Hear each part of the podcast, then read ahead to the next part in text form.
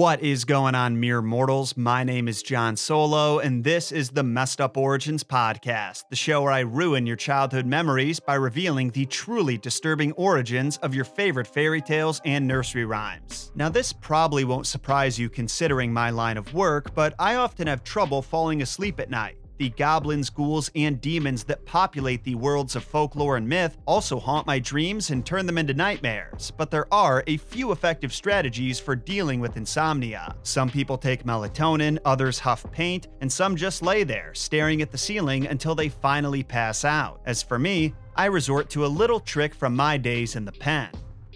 The playpen, that is. I put one of my favorite nursery rhymes, Rock-a-bye Baby, on repeat and fall asleep thinking of simpler times when I could poop my pants without being told I have an attitude problem. Now, the point of me bringing this up is twofold. Number one, what I do in the privacy of my own pants is not anyone's concern but mine and my dry cleaners. Number two, after listening to the Rock-a-bye Baby lyrics as an adult, I've realized they're weird as hell. It's a song about a baby hanging precariously from the top of a tree on what is apparently a windy night, and it ends with the baby falling to the ground and presumably dying? I mean, if you take the lyrics at face value, that's really the only way to interpret that. So naturally, with me being the messed up origins guy, I had to do some research on this ditty and figure out where it came from and why the person who wrote it hates baby so much. Well, big surprise, it turns out that it's not that simple. Not only are the origins of Rock-a-bye Baby shrouded in mystery, but there's more than one theory about what the lyrics could really mean. So let's talk about my findings, shall we? As always, make sure you sacrifice those Those five-star and follow buttons, at least if you want content like this sent to your device three times a week.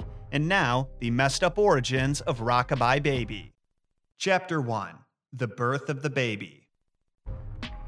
So if you're a longtime viewer of the show, then this probably won't be much of a surprise to you, but just like every other classic poem, song, and story, there are multiple versions of the Rock-a-bye Baby nursery rhymes. Some of them only change a word or two, and others replace about ninety percent of the stanza, but what may be for the first time ever, the first version put into print is almost identical to the one that we sing today.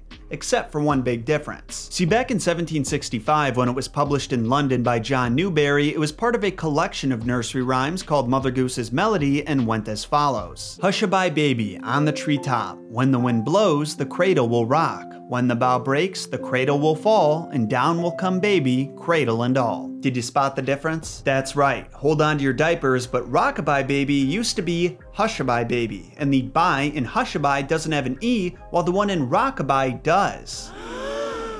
I have nothing to add to this observation. The first word being different is interesting though, and what makes it even more so is that there's no clear indication of when it changed. But in eighteen oh five, another gentleman from London, Benjamin Tabart, published his own collection of nursery rhymes called Sonnets for the Cradle. And curiously, he included a poem that not only started with the phrase Rock-a-bye Baby, but was also the first time ever that phrase was put into print. As for the rest of the poem though, that was completely different. Rock-a-bye Baby, thy cradle is green. Father's a nobleman, mother's a queen, and Betty's a lady and wears a gold ring, and Johnny's a drummer and drums for the king. I know, right? You would think that because it started that way, it would be at least a little similar to the original, but the reality is it might not even be connected to it. And as a matter of fact, it's not the only one of its kind either. There's rhymes in Lullaby of an Instant Chief and traditional nursery songs that both seem to have just a touch of overlap with John Newbery's version, but then go off in completely different directions. The fact of the matter is, after its initial release, no one knows exactly when the Rock-a-bye phrase became a staple of the poem or how the poem itself got so well known, because there's There's no clear lineage to trace after that. But an important detail to note is that in seventeen eighty-five, twenty years after Newbery released Mother Goose's Melody in London, the collection was published in Boston, Massachusetts. And from there, the path to popularity becomes a little more clear. Because you see, there are two things that need to be traced when looking for the origins of a nursery rhyme, the source of the lyrics and the source of the melody. And while we already know the original lyrics come from London, some folklorists credit an American minstrel group called the Moore and Burgess Minstrels with popularizing the Rock-a-bye variation in the modern melody we sing. And that's because there's an article in the September eighteenth, eighteen eighty-seven edition of the London Times that advertises the Moore and Burgess Minstrels performing the Great American Song of Rock-a-bye. And the song was obviously a big hit because not even two months later, the same newspaper promises the new and charming American ballad called Rock-a-bye, which has achieved an extraordinary degree degree of popularity in all the cities of America, will be sung at every performance at Saint James's Hall. Now, unfortunately, we have no way of confirming if the version they performed is the one that we all know, but there is only one song with Rock-a-bye in the title that every American truly knows, and it's not the one with Sean Paul in it. So unless that newspaper was just trying to hype up their song to a ridiculous degree,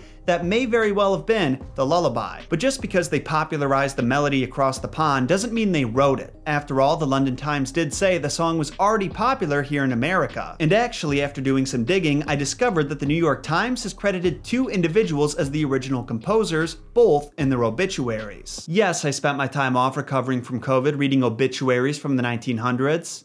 What was I supposed to do? The first one it gives credit to is a Boston resident named Charles Dupree Blake, who passed away in nineteen oh three at the age of fifty-six, and it's actually a pretty short entry. But right there in the last paragraph, it specifically says, Mister Blake composed more than five thousand songs and pieces of music. Probably his best known work is Rock-a-bye Baby. But a few decades later, in nineteen forty, the Times gives credit to another Boston resident, Missus Effie Carleton, an actress best known by her stage name Effie Canning, though she had a number of other monikers. So which one was it, you ask? Well, it turns out it may have been both of them. No! No! Relax, Will. Let me explain. You see, if one actually reads her entire obituary, the story of how Effie came up with the melody is revealed. According to her, she wrote the song in eighteen eighty-six at the age of thirteen while visiting some family friends. While she was reading on the porch, she saw the woman they were visiting set her baby on a hammock that gently rocked it to sleep and walk away. A few minutes later, the baby started to stir and Effie went to check on it, and it was allegedly at this moment that she thought of the classic Mother Goose poem and started humming her own version of the tune. Then, a few months later, Later, she was given a banjo for Christmas, probably the most random instrument she could have been given, and after learning the basics, she played the tune that she hummed for the baby. Well, after hearing this, her music teacher just flipped his shit. He thought it was a wonderful ditty and sent her to a publisher friend of his, the aforementioned Charles Dupree Blake, who also loved it. Blake asked Effie for her permission to publish the song, but since she was so young, she was afraid that her father wouldn't approve. So instead of using her real name, Effie Crockett, she used her grandma's maiden name, Canning, which went on to become her stage name after she took up acting. And to those wondering, yes, she's related to Davy Crockett. They're actually cousins. Now, originally, Effie didn't want her name attached to the song at all, but that changed when it got wildly popular and Charles Blake started making money by selling the sheet music and the rights to perform it on stage. Sadly, we don't know if he ever sold those rights to the Moore and Burgess Minstrels, but I checked, and the timeline does work. That article about them in the London Times was from the end of eighteen eighty-seven, and Ellie would have met Charles Blake in the first quarter of that same year. Now, unlike our last episode of Nursery Rhymes Explained, where we had some very unsubstantiated claims from the woman who said she was the inspiration for Mary Had a Little Lamb, I don't think Effie is blowing smoke here. The documentation is a little on the light side, that's for sure, but there's nothing about her story that contradicts anyone else's claims, nor has anyone ever stepped up to call her out. On top of that, the New York Times also says that in nineteen thirty-nine, Effie appealed to Congress for renewal of the copyright on the song, which had already been renewed twice by Blake. The reason she had to do it herself the third time was because the publishers who took over for him after he passed away slipped up and let it expire. Also, it's worth mentioning that if you look on I M D B, you'll see that to this day, every movie and show that uses Rock-a-bye Baby is listed on her profile. Even the recent reboot episodes of Animaniacs are there. Granted, she's not officially credited by any of the productions themselves, but still, there's gotta be a reason that every single use of the song gets linked to her, and I'm pretty sure it's not because there's a die-hard Effie Canning fan out there desperately trying to cement her legacy as the composer. But oh my god, are we so far into this breakdown and I haven't even mentioned the theories behind the song's lyrics. Well, better late than never, right? Chapter two, Origins. The lyrics of Rock-a-bye Baby are weird. I don't think anyone would deny that. But the question remains, what do they mean? Well, as is the case with pretty much every nursery rhyme, nobody knows for sure, but that hasn't stopped anyone from coming up with theories. I mean, even the very first time it was put into print, the author just couldn't help but put his own interpretation of the moral at the bottom. This may serve as a warning to the proud and ambitious who climb so high that they generally fall at last. It's definitely not a bad guess and a legitimate lesson to teach kids, just ask Icarus, but I don't think that's what the original creator of the rhyme had in mind, so let's consider a few other ideas. was. One pretty far out theory was suggested by Gerald Massey, an English poet and writer. In his book Ancient Egypt, The Light of the World, he claimed very confidently the baby described in the nursery rhyme is actually Horus, the god of the sky. The problem is, he doesn't really give any evidence for this theory, he just kind of says it matter-of-factly like he already knows it to be true. While referring to the Tree of Life, he says, "The only infant in the tree who finally supplied the subject of a nursery song, 'Hush-a-bye Baby, on the treetop,' was the youthful god whose cradle was the Tree of Dawn and who says in the ritual, 'I am the babe, I am the god within the tamarisk.'" Now personally, I don't know how he made this connection and was so confident in it that he didn't feel the need to explain himself. Like, I get that the god said he's a baby in a tree, but that doesn't make him the hush-a-bye baby by default. Another rather morbid theory says the rhyme was written in a British pub during the Glorious Revolution of sixteen eighty-eight. Supposedly, it refers to King James the Second's newborn son and expresses the hope that the infant prince would die so the king wouldn't have an heir and could be overthrown. Unbelievable. Just imagine what it would be like to hate someone so much that you write a song about wanting their baby to die. Because in my experience, it's pretty fun. Now this theory actually does work with the timeline we made in the last section. The revolution happened about eighty years before the rhyme was published in the very same country, and that definitely gives it enough time to be passed around and get popular. But again, no way to confirm it. Just like with Jack and Jill though, I so badly want this theory to be true because I love the idea of a bunch of drunken hooligans singing a lullaby together as a form of protest. Continuing on with that dead baby train of thought, some believe the song to be based on a sixteen hundreds ritual where mothers would hang the cradles of their newborn babies from tree branches if they died to see if they could be rocked back to life, I guess. And if the branch broke, it showed the baby was dead weight and in fact, not coming back. Now personally, I think this one's a bit of a stretch because there's no source for where this ritual took place or what kind of people believed in it. I'm not denying that people from four hundred years ago believed in some crazy shit, but I'm gonna have to see some evidence before I endorse this theory. Another less gruesome theory involving babies suggests the song was written by a pilgrim who observed the way Native American women hung their birch bark cradles on low-hanging branches of trees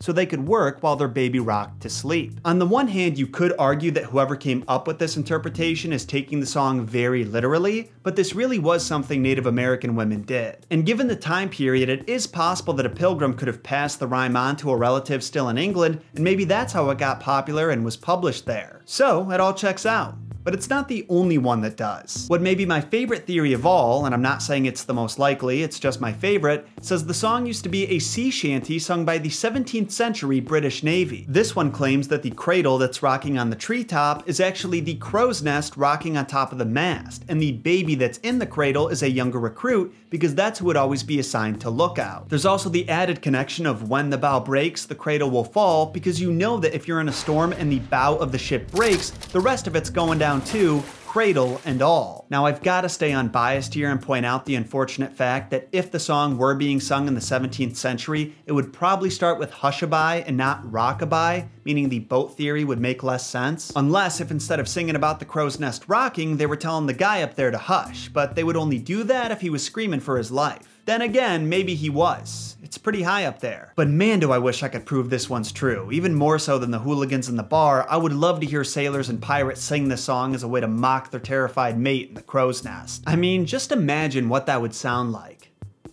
Imagine. Rock-a-bye baby on the treetop. When the wind blows, the cradle will rock. When the bow breaks, the cradle will fall, and down come baby, cradle and all. What? No, I didn't hire a bunch of voice actors to sing me a lullaby in a pirate voice. Pfft. That'd be weird.